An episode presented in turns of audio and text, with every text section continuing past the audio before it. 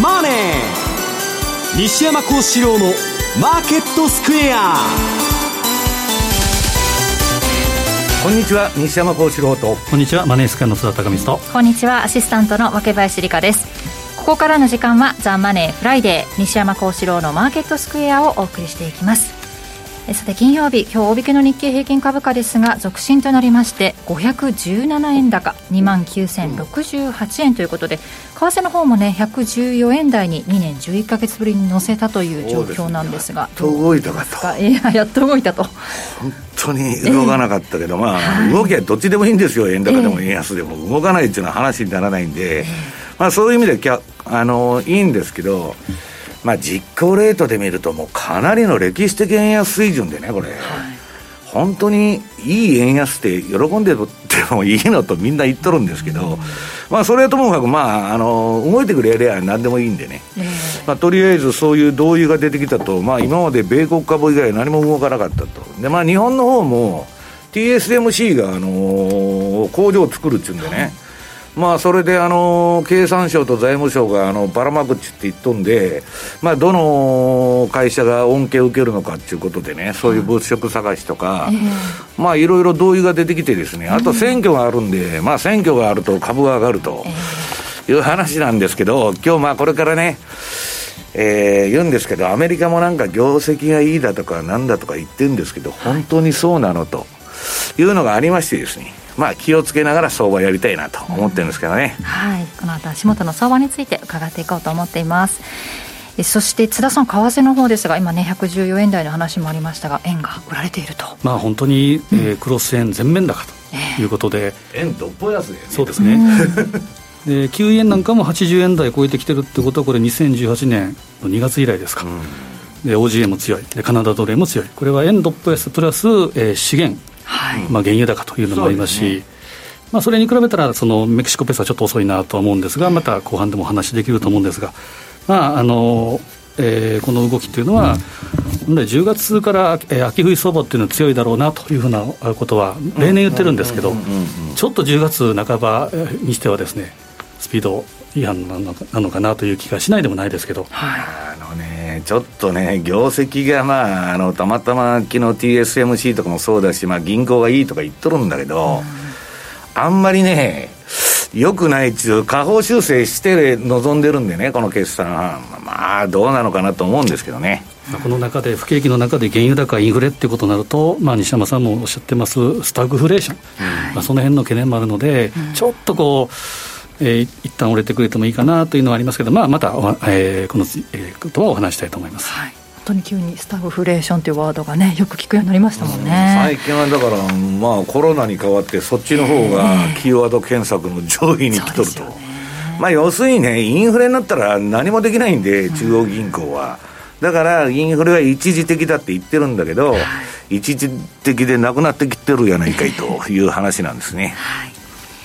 さて、この番組 YouTube でも同時配信しております。資料もご覧いただきながらお楽しみいただけますので、動画については番組ホームページの方もご覧ください。そして、投資についての質問なども随時受付しております。ホームページのコメント欄からお願いします。ザ・マネーはリスナーの皆さんの投資を応援していきます。この後4時までお付き合いください。この番組はマネースクエアの提供でお送りします。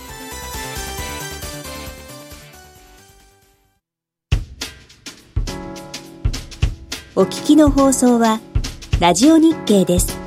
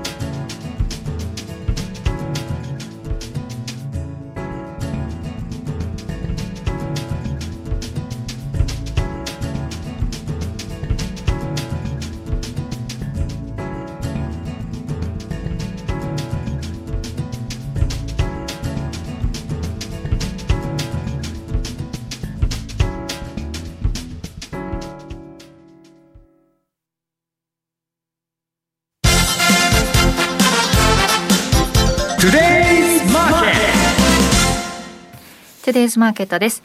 今日10月15日金曜日のマーケットを簡単に振り返っておきます。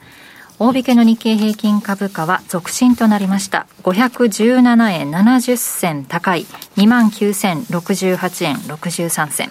トピックスはプラス 36.96 ポイントで 2023.93 ポイントでした。そして為替です。現在ドル円が114円の 0304 あたり、ユーロ円が132円の3642、ユーロドルが 1.16 の0710あたりでの推移となっています。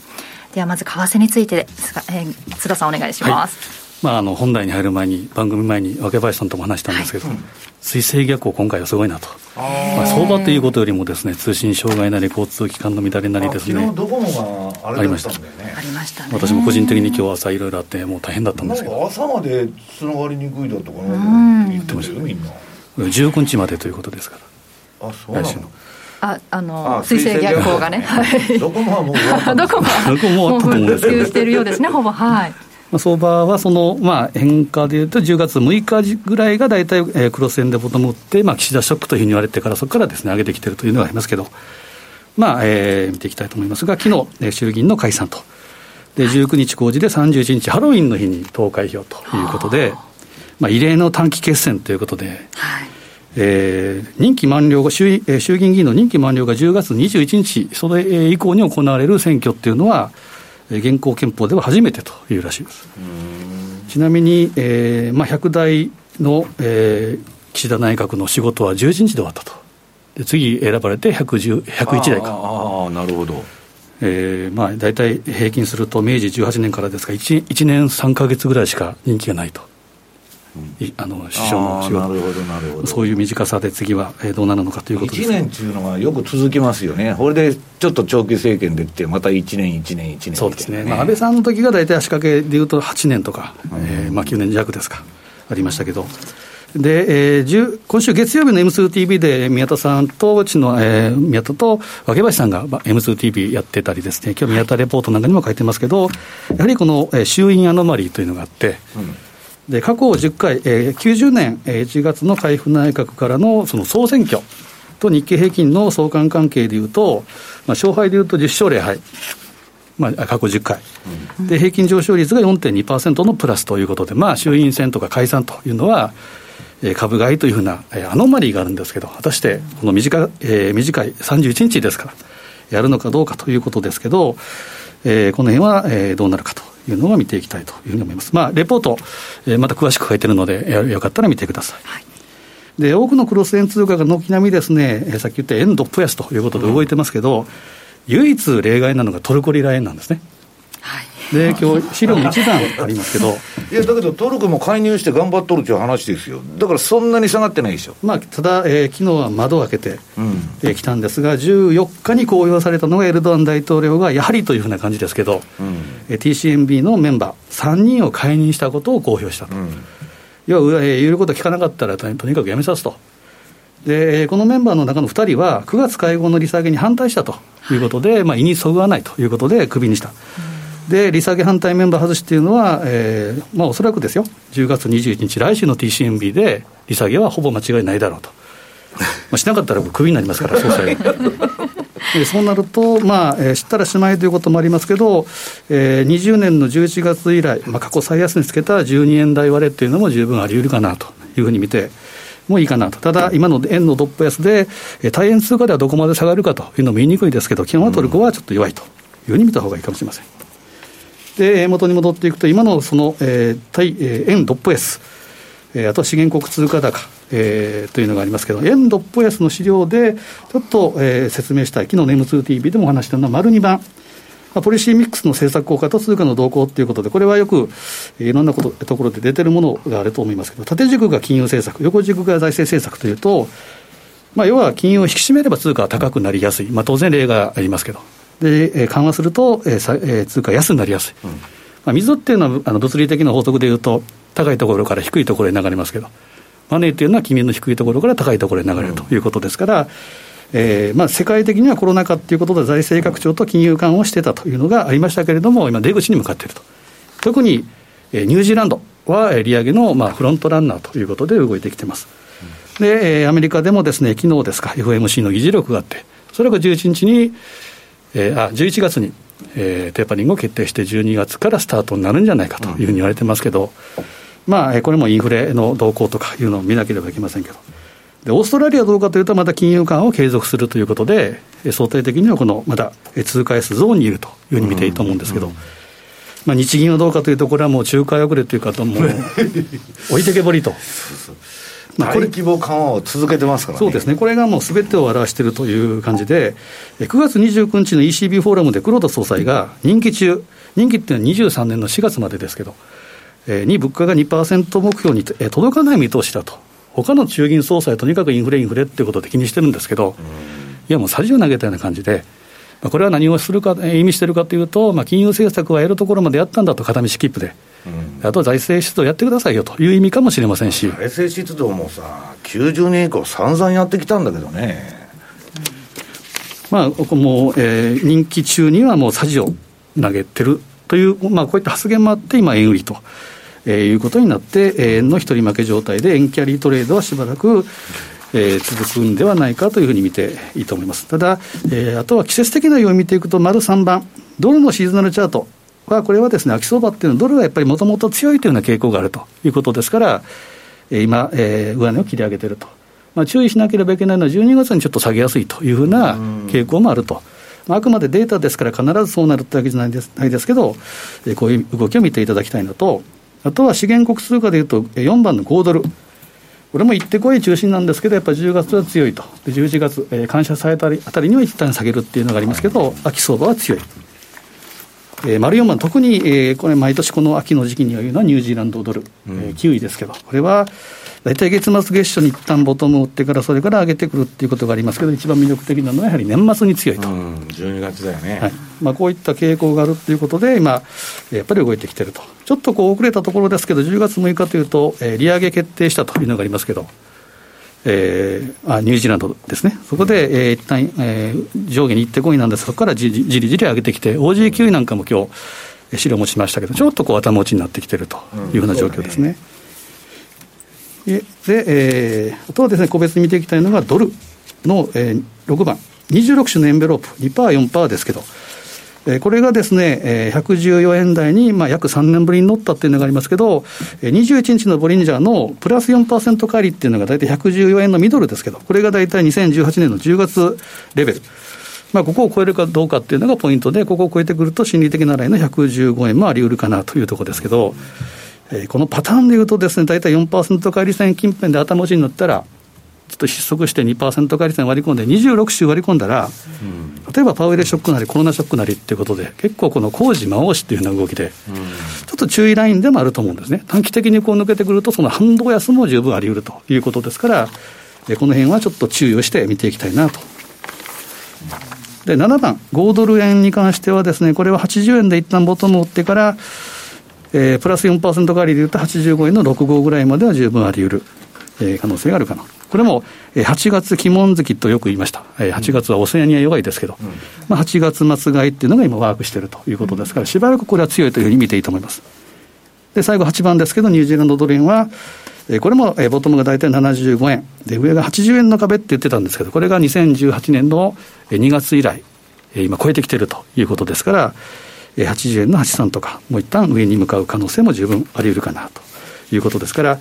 繰り返しながらニュージーランドはちょっと、この時期から強くなるというふうに見ていいかもしれませんね、そうだよね、まあ、だから津田さん言ってた9月頃から買い始めるといいという、まあ、流れにもう入ってるということですよね。そうですね、まあ、年末まではちょっと強いんじゃないかなと個人的には思いますけどね。5ドルもだから資源が上がってきたんでちょっと盛り返しましたよね。そうですね、まあ、鉄鉱石は相変わらずとあんまり強くないんですけど、他の原油なり石炭なりっていうのは強いですから、体になんかカナダも強いですね。はい、そしてまあその年末までの動きということで、気になっている方も多いと思いますが、この度マネースクエアではセミナーが行われるということですよね。久々にですね、オンラインではなくてですね、会場セミナーを、会場セミナーやるんだ、はい、これがですね10月の28日木曜日、18時からということで、当社のですね、まず八代シニアが OGQE、特に資源国通貨について、短中期展望と、あとは2部 M2TV で若林さんとコンビを組んでる当社の宮田明さん、レッド波動による、秋政局の秋というタイトルですけど、これをしたいというふうに思っています。はい、年末までの為替株価を大予想ということで、本当ね、久々の会場セミナー、皆さんもね、ぜひどなたでもお申し込みいただけるということですよね。お申し込みいただけますので、当社マネースクエアのホームページにしたマイページから、お申し込みいただければというふうに思います。はい、ぜひ10月28日木曜日チェックしてみてください。まだ選挙、ね、開票前ですもんね。そうなります ね。はい、あと、感染対策はですね、いろいろ注意事項等々が書いてるので、はい、ご確認いただいて、ね、我々の方もしっかりとしていきますので、お迎えするということですので、ぜひお申し込みください。そして西山さんの方からですが、はい、足元の相場について確認していこうと。足元は今言われてる通り円どっぽ安、ドルも、テーパリング観測がね、結構出てるんで、インフレってうるさくなってきた。さすがの FRB もね、一時的だと文言をね、読まされてみんなが呪文のように唱えてたんだけどいや、一時的じゃないんじゃないっていう人もたくさん出てきて、ちょっと割れとると。で、そういう中、当然日本は何もできないと。もう利上げどころかね、緩和をやめることもできないという中で、当然円が売られちゃうわけですよね。だからこれって資源だとかインフレって言ってる時に円安になると、インフレの安全弁がなくなっちゃうんですよ。通貨高になったら輸入物価上がらないんだけど、通貨安と物価高と一緒に来るとね、まさに日本はスタグフレーションじゃないかと。エネルギー価格からね、ガソリンだとかそんなんからね、灯油から、要するに税金からね、全部上がっとるやないかと。上がってないのは給料だけと。で、それを岸田さんが中流に全部戻すんだと。戻るわけがないじゃないですか。ね、少子高齢化で。で、それはともかくとしてですね、この昨日 SP がね、7ヶ月ぶりの大幅高したと。資料の1ページですね。いや、これはね、銀行株も実はまちまちなんですけど、これ個別株見てるとね、インデックスほど良くないんです。最近の米国株で。これで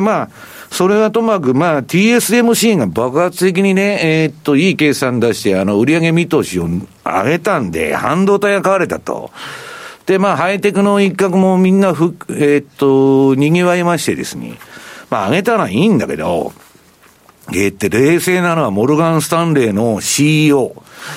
モルガン・スタンレーの社長は冷静に相場見ててね、これはそろそろもう利上げした方がいいんだと。この相場はね、バブルに穴開けた方がいいっていうわけのわからんこと言っとるんですよ。というのは、ここでガス抜きしとかないと、今日ね、イーロン・マスクが世界一の、金持ちになったと。ジェフ・ペゾスにね、ちょっと差をつけて、で、ビットコインでも儲かったとか言ってるのはもう、QE 長者って言われとるんですよ。だから、それが剥げちゃったら、ね、恒大集団でも、ね、世界何位の金持ちってずっとやってきたんですよ。20年ぐらい、バーっと上り坂で。下がるときは1ヶ月ですからね。で、すべてを失っちゃうと。それが相場の怖さなんですけど、通常考えてですね、その2ページ、いつでも持ってきてるですね、アメリカがもしテーパリングやるんであれば、株は下がらないかもわからないけど、上がりゃせんだろうと。で、アメリカがそのテーパリングに行くとですね、日本とヨーロッパは、お前ら緩和やめるなと言われてますから、援護射撃せんなわけですよ。で、いつでもそれ、QE3 の時も失敗したんですけど、今回もそういう構図になってると。で、ヨーロッパもうだうだ言ってますんで、日本と一緒のようにね。で、指数、ちょっとチェックしておきますと、3ページの SP500 の CFD。これももう、コロナショックの後、上げっぱなしですね。売りはほとんどノイズ。で、今、チャートが黄色くなって、売りトレンド相場にまだなってるんですけど、押さないなと。で、これはね、QE3 のとこ横ばいやないかと。で、テーパリングしたぐらいでは下がらないやつ話になっとるんですよ。ただし、その時と、今と違うのは、物価が上がってきとるということが大きな違い。で、ナスダック100ですね、次に4ページ。これももう、怒涛の相場だったんだけど、ただ SP に比べるとこれ下げがきついでしょ。落ちがちょっと、激しいんですけど、これはハイテク株っていうのは金利が上がると、その株の現在価値、ネットプレゼントバリューっていうのはかなり落ちましてですね、下げざるを得ないと、金利が上がると一番こいつが弱いと言われてるんですけど、まあ、まだうだうだ、まあ、さほど下げてないと。で、まあ、アメリカ株はまあ、堅調なんですけど、日本はなんじゃろほいと、5ページですね。菅さんが辞めて、狂気乱舞しとった相場もですね、岸田さんに決まったら行ってこいんだって戻ってきたと。で、今そこから立ち直ってですね、ちょっとアメリカの方が強含んどるんでですね、まあそれに連動してる動きだと思うんですけど、これはですね、この青で塗ったレンジ、これずーっとここでやっとるんですよ。はい。だから今度この青の上限に来るとまた重くなると。で、下に来ると PKO が必ず入ってくると、日銀からね。いう、まあちょっと変な人工的な相場になってるんじゃないかと。だから、政治に期待してる人が多いのかもわかりませんけど、おそらくですね、選挙終わったらですよ、ばらまきもするけど増税もすると。まあ財務省の意を受けてですね、財務省とアメリカ大使館の言うことを聞けない人は、任期が短いんで、津田さん言ってるように1年で終わっちゃうということでですね、まあそういうことになってくるんじゃないかなという話です。で、アメリカだから昨日 SP500 が跳ねたのはね、とにかく決算発表が始まって、決算がみんないいんだって言っとるんですよ。ほんまかいなと。これね、6ページ。この第3四半期の、まあ、一株利益のですね、予想っていうのはみんな引き下げとるんです。アメリカの会社は儲かってないと。EPS のね、これ、この2021年の第3クォーターのあれが出てんですけど、コロナで落ちてから全然リバウンドなんかしとらんじゃないですか、この横ばいでしょ。落ちた後ちょっと止まったっちゅうだけで。でね、これはまあいろんな原因が言われてるんですけど、利益が横ばいなのに株だけ上がっとると。で、テーパリングする言うとんですよ。ちょっとおかしいんじゃないのと。で、じゃあインフレにならなかったらいくらでも臨転機回してね、また追加緩和いくらでもやったらいいんだと。だから株は永遠に上がるんだって、ロビンフッダーみたいなことを、みんな思ってんだけど、7ページ。これニューヨーク連銀発表してる消費者の期待インフレ率なんだけど、なんでこのインフレのね、この FF 金利先物ですね、フェデラルファンドレート先物がね、高値つけとる中ね、期待インフレ率がバンバン上がってると。ね、みんなインフレになると思ってるんですよ。で、アメリカのじゃあ CPI はどうなってるか、ちょっと次の8ページ。これも上がってて、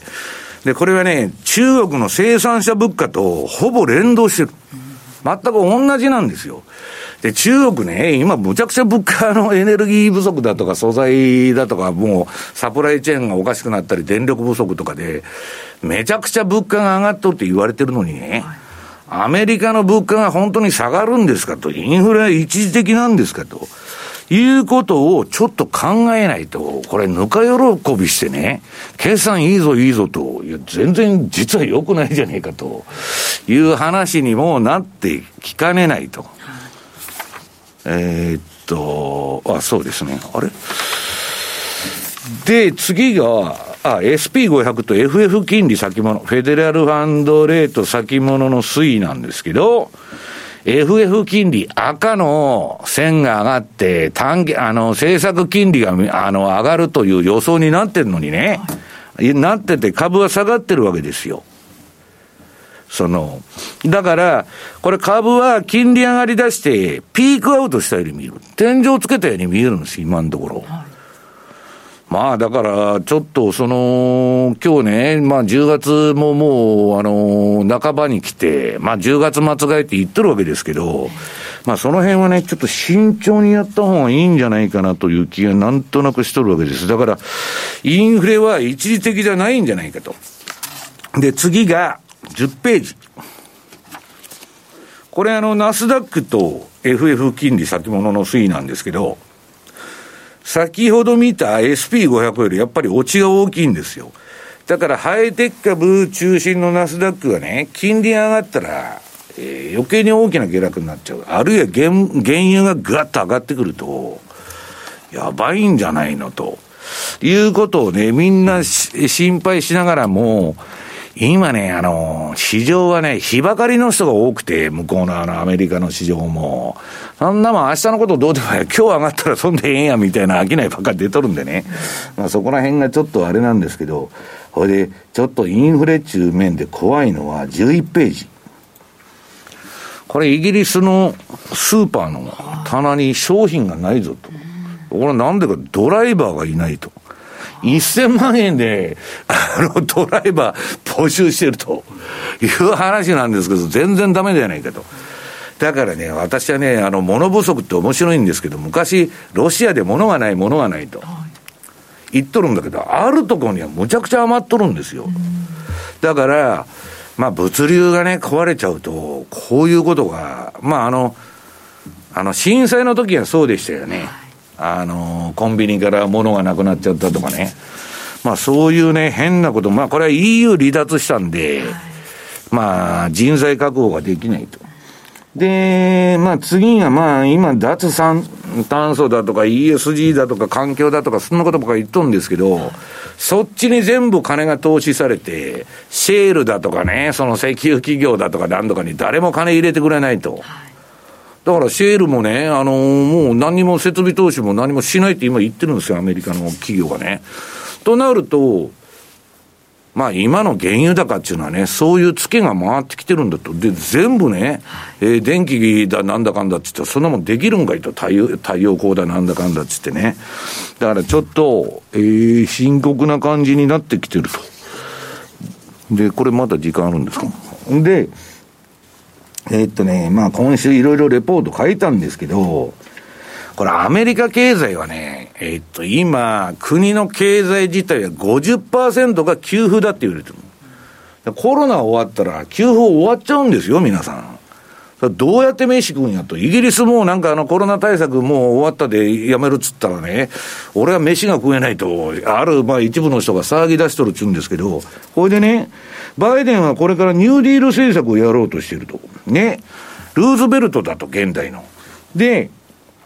これはね、財源がないのに米債をバンバン発行して、まあ諸外国からの借金と、あと、連銀が自分で買う。債券買い入れで。それで低金利を維持して支えとったわけですよ。ところが、これインフレになったら、調達コストも上がっちゃうし、金利が上がると。要するにね、利上げも量的緩和もできないんですよ。だから呪文のようにインフレは一時的だと言わざるを得ないと。で、じゃあ今後アメリカがもしね、このばらまき経済が終わって、正常化してですよ、不景気になっちゃったと。そりゃそうですよね。めちゃくちゃ金ばらまいとるわけですから、第二次世界大戦やるほど金ばらまいたわけですから、じゃあ、不景気になった時どうすんのと。なん財政出動と量的緩和しかないじゃない、今までのパターンと同じことをやるしかないんだけど、それができないじゃないかということになっちゃうわけです。インフレになればね。だからまあ要するにですね、QE ではインフレにならなかったんだけど、このMMT 現代貨幣理論による給付金経済、まあ岸田さんもばらまくとか言ってますし、またアメリカの方も若いのに金ばらまくって言ってますけど、これやっていくとね、まあ、まあ企業も人間もダメになるっていうのはね、もう歴史の教えるところなんだけど、まあそうは言いながら選挙で人気取らなきゃいけないというのがありましてですね。で、まあこれアメリカの金利のチャートが出てるんですけど、これ10年国債の金利下がったでしょ、ここ何日か。バーっと上がってきて。だから株は喜んで、おうもう金利も止まったと、言ったれと、リスクオンやつってやっとんですけど、その一方でですね、14ページ。原因は全然下がっとるわけですよ。ね。こんなもんもう狂い咲きサンダーロードでね。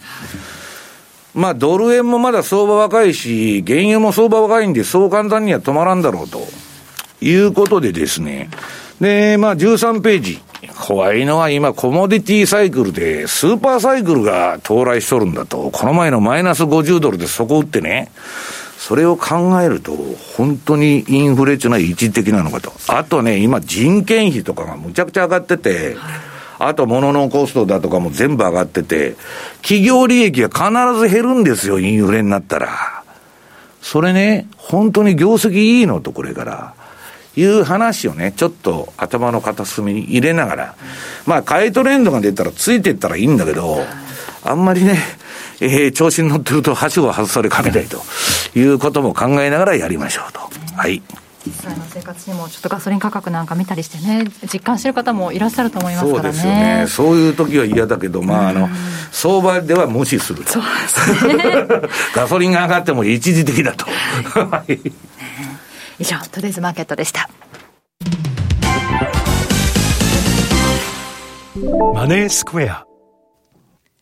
昨年秋に導入した通貨ペア、豪ドルニュージーランドドル、通称 OGQE。それから10ヶ月。今やトラリピをご利用中のお客様の2人に1人は OGQE を選択していただけるほど、たくさんのお客様の資産運用を支えるようになりました。マネースクエアでは、そんな OGQE の実績と、そのトラリピ戦略を簡単に注文できるコーナーをまとめた特設ページをご用意しました。タイトルはズバリ、今、豪ドルニュージーランドドルがすごい。まだ OGQE のトラリピ運用を未経験という方、マネースクエアの口座をお持ちでないという方、この機会にぜひ OGQE の特設ページをご覧いただき、お取引スタートをご検討ください。また、すでに OGQE でトラリピ運用中の方、期間限定で OGQE に特化したお友達紹介プログラムも開催しております。通常のお友達紹介プログラムと合わせてご参加いただけますので、これを機にマネースクエアのトラリピ OGQE をお友達に紹介してみませんか？今ならさらにスワップ優遇を受けられるセマ得キャンペーンも実施中です。さあ、マネースクエアのトラリピ OGQE で資産運用を始めましょう。マネースクエアではこれからもザ・マネー西山孝四郎のマーケットスクエアを通して投資家の皆様を応援いたします。毎日が財産になる。株式会社マネースクエア。金融商品取引業関東財務局長金賞番号第2797号。当社の取扱い商品は投資元本以上の損失が生じる恐れがあります。契約締結前交付書面をよくご理解された上でお取引ください。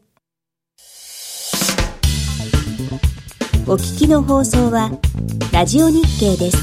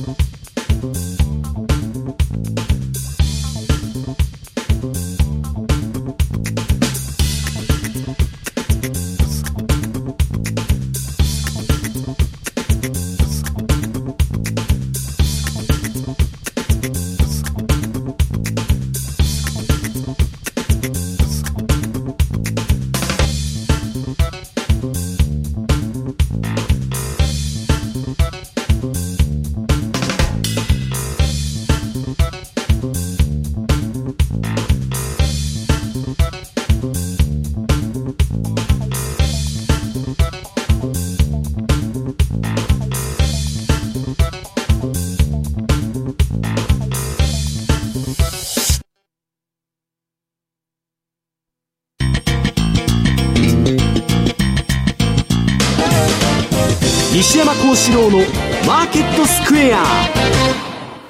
このコーナーではマーケットの見方について西山さんにいろいろな角度で教えていただきます。今日のテーマは平均回帰を達成した OGQE と為替相場総点検ということでお話しいただきます。はい、まあ、このところマネースクエアさんで OGQE を取り上げたレポートをずっと書いてるんですけどね、はい、今週もそれを取り上げまして、平均回帰したんだと。で、どういうことだというとですね、ちょっと15から飛んで16ページ、まず。まあ、マネースケアさんのお客さんはトラリピの場合この全部週足を見てくれと、まあ、週足をベースにやってるわけですよ。でこれチャートが黄色くなってまだ黄色なんだけど売りトレンドなんですね。5ドルがずっと売られてた、はい、でその売られててどーっと下げてきたんだけどこの私のATR チャンネルというののだいたいコアレンジは白いとこで止まるんだと白い線、はい、上下のでそれはみ出しちゃうと、まあ、最大一番外側の黄色いとこまで行くとまあ、白いところまで落ちてきたんですね。でそこで、まあ、ちゃんと逆張りの買いシグナルが出まして、はい、んでまあそれ M2TV でもずっとテクニカルフォーカスということで説明してきたんですけど、まあ、タイミングよく、まあ、そういう動画の回もちゃんとシグナルが出た日に回ってきましてですねでバーッと戻ってきたと、はいでそれはまあマネースケアのお客さんここで買い下がった人は今まあそれを利食いみたいな形になってると思うんだけど今週書いたのは一応この週足でね真ん中に走っとるのは50週間ぐらいの移動平均なんですよ。で相場値の平均回帰っていうのを大きく触れた後に元に戻ろうと特にこんな5ドルとニュージーなんていうのは南半球のね同じような通貨ですから金融政策もまあ今若干サインが出とるんですけどまあ同じようなもんだとそうするとまた真ん中に戻ろうというそのあれが働いてでまあ資源高なんで5ドルちょっと買い戻そうとかねで OGQE これトレンドが出てて結構売ってる人が多かったんで多分今買い戻しになってるところがまあこの50週間ぐらいの真ん中の赤のライン移動平均まで来ちゃったと平均回帰っていうのは何かっつったら移動平均から離れすぎたやつが移動平均まで戻ってくるという動きなんだとりあえず移動平均にタッチしたで平均回帰は達成しましたよとでこっからどうなんだという話になるわけですよ。で私はねこっからどうなんだっていうのはこのレンジこの青いので囲った下 1.0300 今日の時点ですよこれは動的に変化しますから値はで上が 1.0764 まあこのレンジで動くだろうとところがですね次週足見てもらうとこれ15ページちょっと1ページ戻ってもらってOG9位の日足これがまたこの ATR チャンネル同じまあパラメーターのバンドなんですけどこれ上の白いところに津田さんぶつかっちゃったのよ。で今売りシグナルが出て日足ベースではですよ、はい、ちょっと上が重いなとで私がまあレポートとかに買い取ったこのまあ青いレンジ下が 1.0280 上が 1.0599 これ上限までやっちゃったんでとこっからどうなるかとで津田さんからもまあそういう話があったわけですけどこれ下のね ADX 標準偏差、ADXR これ全部ピークアウトしてるわけということはレンジというか調整相場にこれから移行するということを示唆しているわけですよ。だからまだもう完全にその天井をつけたかどうかわからないんですよ。まだこれチャート赤ですから5ドル買いのトレンドは一応大きな意味では続いてるんですけどトレンド指標はちょっともう垂れてきてるんでねだからマネースケアさんのレポートに書いたのはこれからこの5ドル売りトレンド相場がやっと終わってそのまあやっと終わってっていうかまあ5ドルがわーっと売られてきた流れが一旦買い戻しになって平均回帰したとだけど日足今調整相場を示唆してるしで週足の方もねそんなそのトレンドが出てるっていうわけじゃないんでということは新たなレンジを模索するんだということなんですよ。だからまあ5ドルがもう一段上がるとしたらですよこの 1.0764 までは行く可能性あるけどまあそれ以上はちょっときついんじゃないかなと私は思ってるわけです。まあだからこういうレンジでしばらくね、新たなレンジをやるんじゃないかと。で、月足も持ってきたんで、あんまり月足なんか見ないんですけど、はい、これも同じ ATR チャンネルなんですけど、まあ月足はね、この白い枠の中の狭いレンジで売られたり買われたりしてる。で、これも今、逆張りの買いシグナルが出て、今月。で、これもね、平均回帰の値段が 1.0626 なんですけど、ほぼ近いところまで戻してる。これ50ヶ月ぐらいの平均 の市場参加者のコストのところまで戻っとるわけですから、ただまあちょっとね、こっから新しいレンジの模索に入るんじゃないかなと。でまあ相変わらず週足のレンジをね、参考にやっていくしかないのかなという気が私はしとるんですけどね。で、あとは、久しぶりに動いてくれたと、ドル円が14円台に入ったと、はい、いうことなんですね。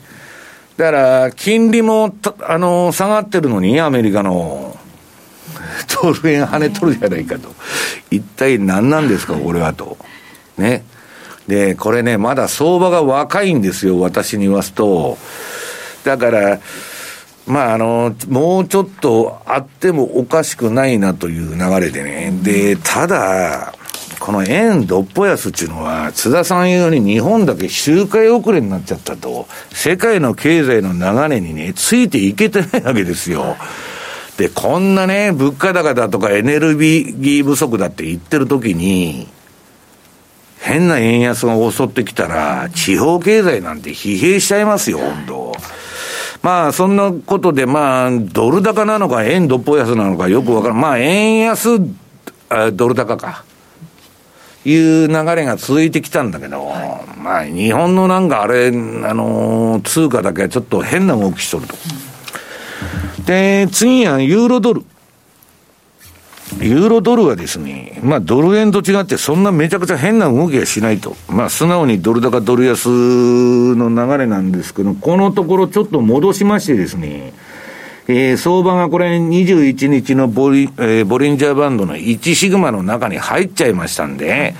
ちょっと目先のですね、ユーロ売りトレンド、まあユーロ売りドル買いトレンドはですね、ちょっと一旦終わるかもわからないと。はい、もう標準偏差のシグナルは今ユーロ売りトレンドなくなってで下見てもらうとね、黄色の ADX と、青の標準偏差が両方垂れてきていると、はい、まあこれもなんか調整相場になっちゃうかもわからないと。で調整相場っていうのはぐちゃぐちゃどういうフォーメーションするかわからないんでちょっと乗りにくいんですけどね。次の20ページ。この5ドル円はいい形で今上がっとるわけです。はい、この低い位置から黄色の ADX と標準偏差が一緒に上がって、でまだこのメガトレンドフォローも標準偏差のシグナルもね、下のサイドバー2本ですね、両方とも真っ赤化になっとると。これはかなり強い買いトレンドなんですよ。でまあどこまで続くかわかりませんけど、ちょっと、形は非常にいいと。で同じく非常に形がいいのはニュージーランド。これはね5ドルと違って買いトレンドが出てからすごい上下に振っとるんですけど、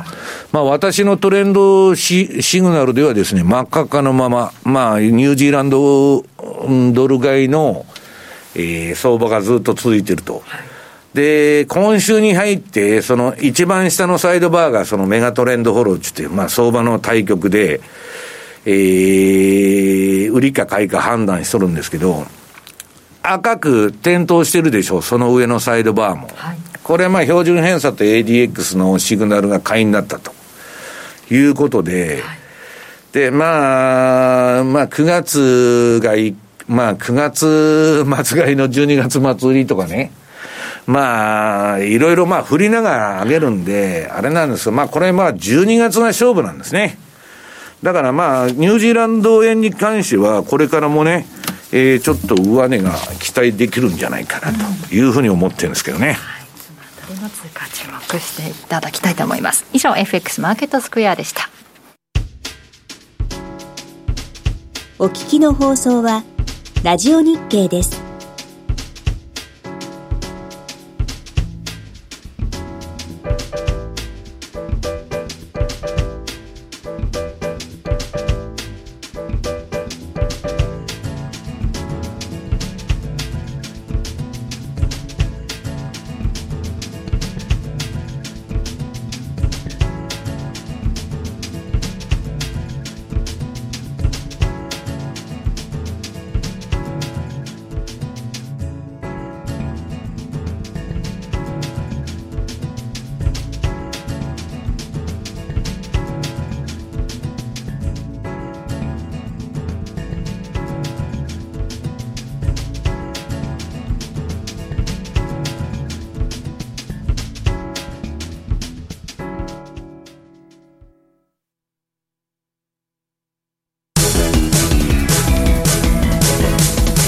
ケット投資戦略。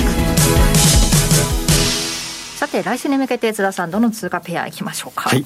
いろいろあるんですけど、言うなればクロス円全般って言ったらいいと思うんですけど、私も西山さんの先ほどの話じゃないですけど、個人的に推したいなっていうのはニュージーランドドル円なんですけど、年末まで強いと。ちょっと出遅れ感があるかなっていうふうに見てるのが丸10番のメキシコペソ円なんですね。で、原油との連空性っていうのは非常に強いわけなんですが、それでもちょっと出遅れ感といいますか、モメンタムがちょっと弱いなと。やっとこう動き始めたような感じですけど、ちょっと三角持ち合いの、上値抵抗線を超えつつある、5円の50を超えて、これでいうとプラス、21日エンベロープのプラス 2% 返り線というのが5円の555っていうところなんですけど、このあたりを超えると、心理的ラインでいうと、やっぱり6円とか、いうこともあるんですけど、これはやっぱり利上げ通貨であるということで、原油もとにかくリンクして、ちょっとそれに比べたら相対的な遅れがあるということ、ということですから、面白いんじゃないかなというふうに見てます。はい、もう一つは、やっぱり繰り返しですけど、OGQE なんですね。で、西山さん先ほどおっしゃいました。例えば、50ヶ月なり、月足でもそうですけど、大体26週のエンベロープの26週、半年間の参加者のコストですけど、これが大体 1.06、1.059、このあたりをちょっと頭を試してから、ちょっと、上に行きそびれてるなという動きがありますけど、ニュージーランドが先ほどはやっぱ相対的に金融政策でも強いということになると、若干これ下に向かっていくんじゃないかなという感じもするんですね。まだまだ揺り戻すみたいなね。ただ、同じヨセニア圏ですから、そのままどんどん下という、ドラスティックには変わらないじゃないですか、下に来てもいいような準備をしておいて、溜め込んでからまた上下ということ、基本はレンジというふうに見ていいと思うんですね。なので 1.059 とか 1.06 を超えるかどうかっていうのがポイントですけど、ちょっと上値が重いんじゃないかなというふうに見てるので、繰り返しながら、オセアニア通貨、特にニュージーランドドル、もっと言うならばニュージーランドドル円というのはこの年末にかけて面白いかなというふうに見てますね。このあたり注目していただきたいんですが、その28日、今月10月28日にもセミナーがございますので、そうですね、年末に向けてのこの大きな流れというのも捉えていただいて、エリオット波動もね、気になっている方いらっしゃったと思うので、久しぶりさんの、会場セミナーということで、こちらのお申し込みもお忘れなくお願いします。さあ今日は、今晩9月のアメリカでは9月の小売売上高や10月のミシガン大学消費者態度指数なんかも発表されるということでね、このあたり物価にどう影響してくるのかというところを見極めるためにもちょっと注目していきたいなというところですね。あと水星逆行が19日までですね。いやもう早く終わってほしい。宅配便が間違えて届いたと言ってました。いろいろそれは個人の問題じゃないかと思うんですけど。さあ番組そろそろお別れの時間。今日ここまでのお相手は西山孝四郎とマネースクエア津田貴光と若林理香でした。さようなら。この番組はマネースクエアの提供でお送りしました。